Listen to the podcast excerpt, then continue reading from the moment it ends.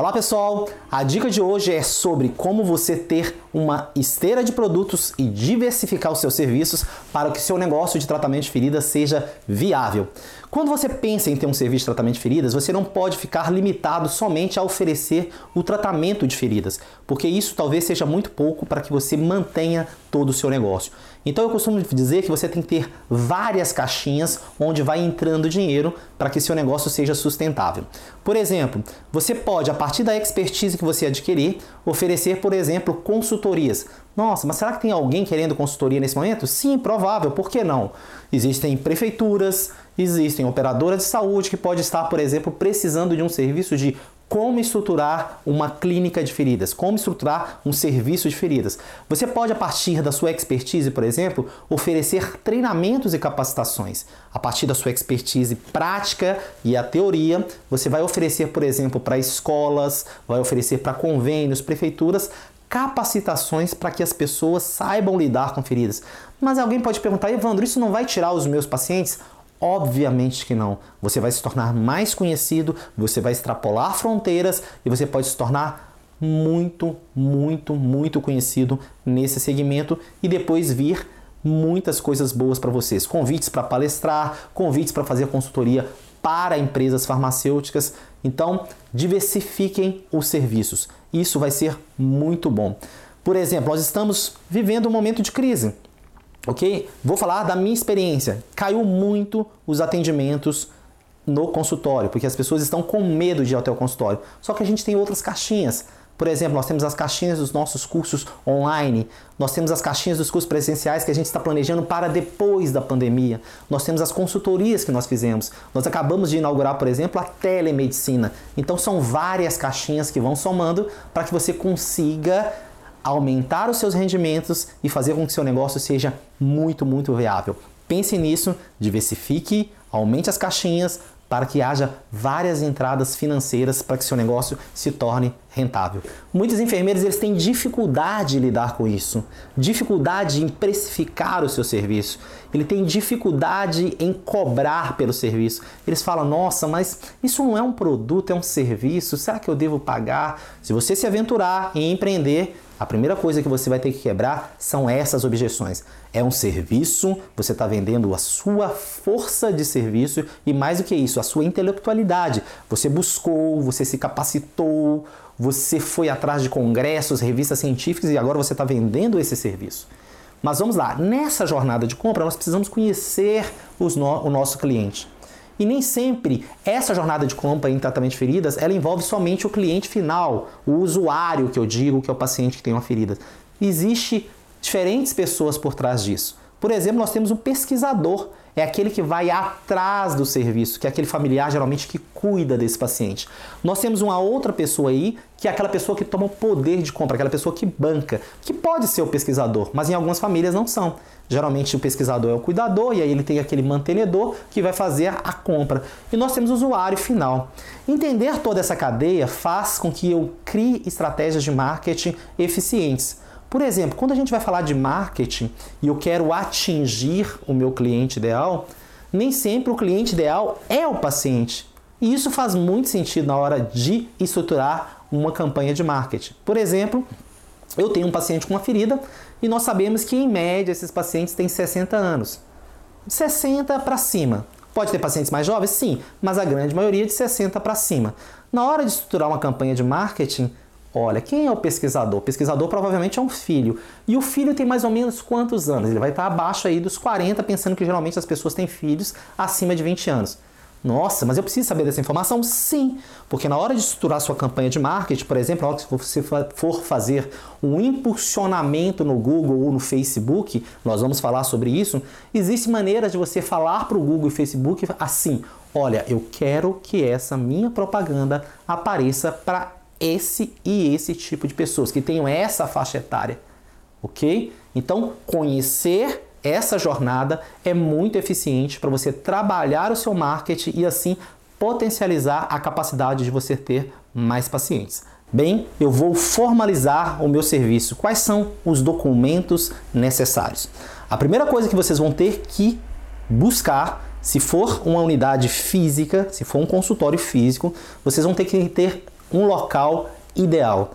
E esse local ele precisa ter uma série de características arquitetônicas para que vocês não gastem dinheiro, por exemplo, investindo em um local que não atenda essas qualificações. Bem, nós vamos no vídeo de hoje nós vamos falar especificamente sobre isso, sobre a escolha do local ideal. Bem, existe uma questão chamada zoneamento. Então, antes de alugar qualquer espaço físico, vocês vão precisar saber se essa atividade que vocês vão exercer, ela está compatível com o zoneamento do município. Então, existe um código ali no carnê de IPTU, você vai fornecer para o contador e ele vai pesquisar sobre o zoneamento da cidade e saber se é possível você exercer essa atividade naquele local, certo? A partir daí, você tem que buscar também as características ideais para esse imóvel. Preferencialmente que esse imóvel esteja localizado num lugar de fácil acesso, perto de linhas de ônibus, perto de metrô, perto de linhas de trem e que reconhecidamente esse local na sua cidade seja um local reconhecido por ter serviços de saúde. Quase toda a cidade tem um local onde se concentra consultórios, clínicas e hospitais. Isso é muito legal porque você vai estar ali na nata dos serviços de saúde, onde você pode fazer intercâmbio, onde você pode fazer visitas e onde as pessoas já reconhecem esse local como um local destinado a serviços de saúde. Fora isso, se você tem uma placa para a rua, por exemplo, esse trânsito de pessoas nesse local vai favorecer muito e muito para que seu negócio seja mais reconhecido. Você vai ter um marketing aí direto das pessoas que passam por esse local. Então quase toda cidade tem isso. Bem, mas antes de alugar também, para você não fizer, fazer muitos investimentos, tenham em mente também quais são as exigências das características arquitetônicas que a vigilância sanitária vai pedir. Uma das coisas que vocês têm que ter atenção é acessibilidade. Muitos pacientes têm que usar cadeiras de rodas. Se você alugar um lugar que tem escadas e que não tem acessibilidade, você vai ter problemas. A vigilância sanitária, por exemplo, exige que você tenha que ter paredes laváveis. Se você conseguir encontrar um local que, por exemplo, tenha sido uma clínica provavelmente os seus custos com reforma vão ser muito menores, porque ela já tem todo esse projeto arquitetônico pronto, ok? Eles vão exigir, por exemplo, que você tenha banheiros separados para clientes e profissionais. Então, uma dica que eu dou é busque por imóveis que já tenham sido alugados para outras clínicas. Isso vai reduzir o custo de vocês.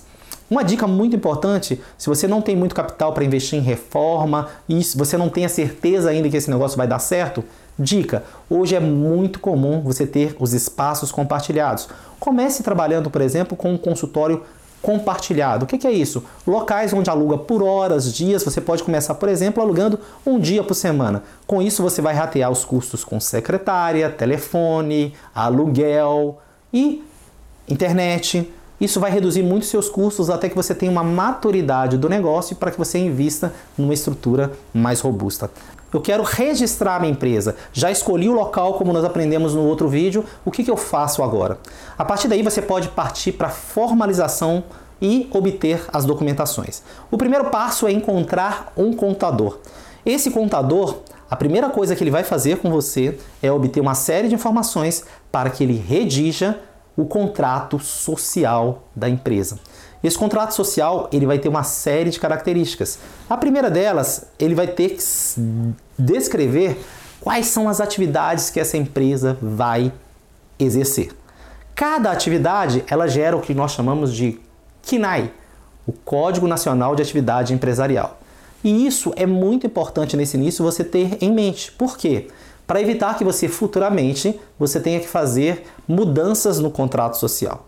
Então você já tem que ter feito todo um planejamento para saber quais são as atividades que você vai exercer.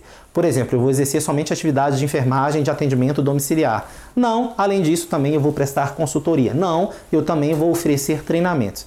Então você tem que colocar tudo isso no contrato social. Uma outra coisa que tem ali no contrato social é a sociedade. Então você vai ter que escolher qual é o tipo de empresa que você vai ter. É uma empresa de sociedade anônima, limitada, é uma Eireli. O seu contador vai explicar qual o melhor modelo para você e quais são as diferenças de cada modelo desse. Tá? Escolhido isso, se você vai ter sócio, se você confia, tem uma pessoa para ser seu sócio, ali no contrato social vai ter que estabelecer também quais são as cotas de cada um e quais são os papéis de cada um dentro da empresa, certo? Procure um contador, esses são os pontos principais, é, mas você vai precisar de um bom contador para te ajudar na elaboração desse contrato social e na obtenção dos quinais ideais para os serviços que você pretende exercer. Com o contrato social em mãos, assinado devidamente, você tem que ir, né? O contador vai até a junta comercial e a partir dali ele vai registrar esse contrato social na junta comercial. É registrado, são três vias necessárias. Após o registro na junta comercial, você já está apto para obter o CNPJ da sua empresa junto à Receita Federal. CNPJ em mãos, o próximo passo é obter os documentos necessários para a sua atuação. Entre eles tem a vigilância sanitária, ok? A autorização alvará de funcionamento da prefeitura e o registro da sua empresa junto ao conselho regional no, seus, no caso de enfermeiros de enfermagem. Sim, você vai precisar pegar essa documentação e registrar a sua empresa no conselho regional de enfermagem. Além disso, você vai ter que também pleitear o que a gente chama de certificado de responsabilidade técnica.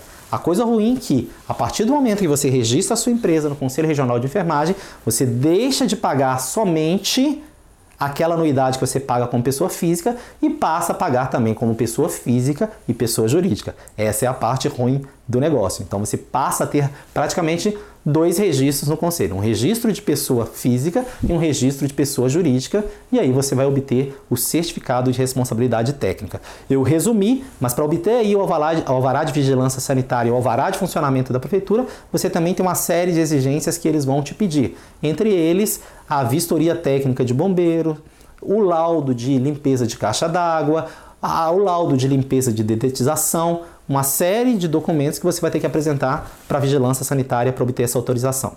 Nada funciona sem marketing. Não adianta você montar uma estrutura, um serviço, uma logomarca, se você não souber fazer ser conhecido, ok? Se fazer ser conhecido, seria melhor dizer assim.